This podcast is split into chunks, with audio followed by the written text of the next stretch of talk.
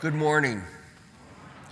In today's gospel, Jesus said, You shall love your enemies and pray for those who persecute you.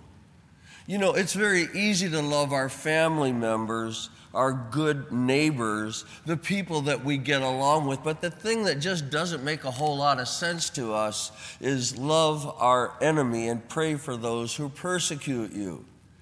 Jesus fully realized that we would have a problem understanding this passage, and so he gave us an immediate translation.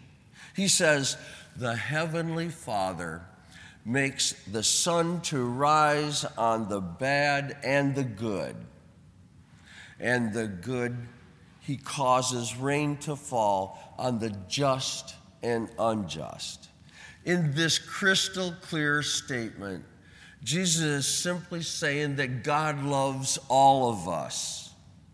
And that even though we are sinners, He still loves us. And we continually sin, and He still loves us and gave us the sacrament of reconciliation so that we could purify our souls and make us more worthy in His eyes. So, too, so too we should love all of our brothers and sisters in Christ. Jesus never asks us to love our enemies with the same love that we love our mother, our father, our dearest family members, or closest friends, which would be impossible for us because of our human frailty but we are told to pray for our enemies because no one can pray for another person and still hate them. No one can pray for another person and still hate them. Hate cannot be used in the same context as God.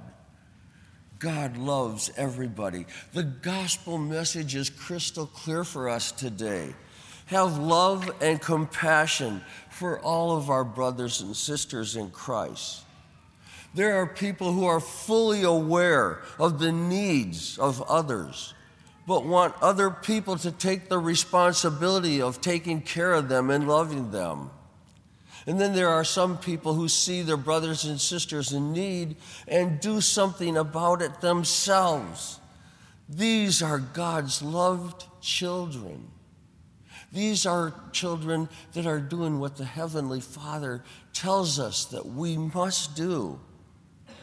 In the dismissal, we are told to go in peace and glorify the Lord by your life. Here we are being sent as our Catholic Christian love sends us to all of our brothers and sisters in Christ to show our love for them even those who we are having difficult relations with. As part of our Lenten journey, spend some time reflecting on today's gospel message.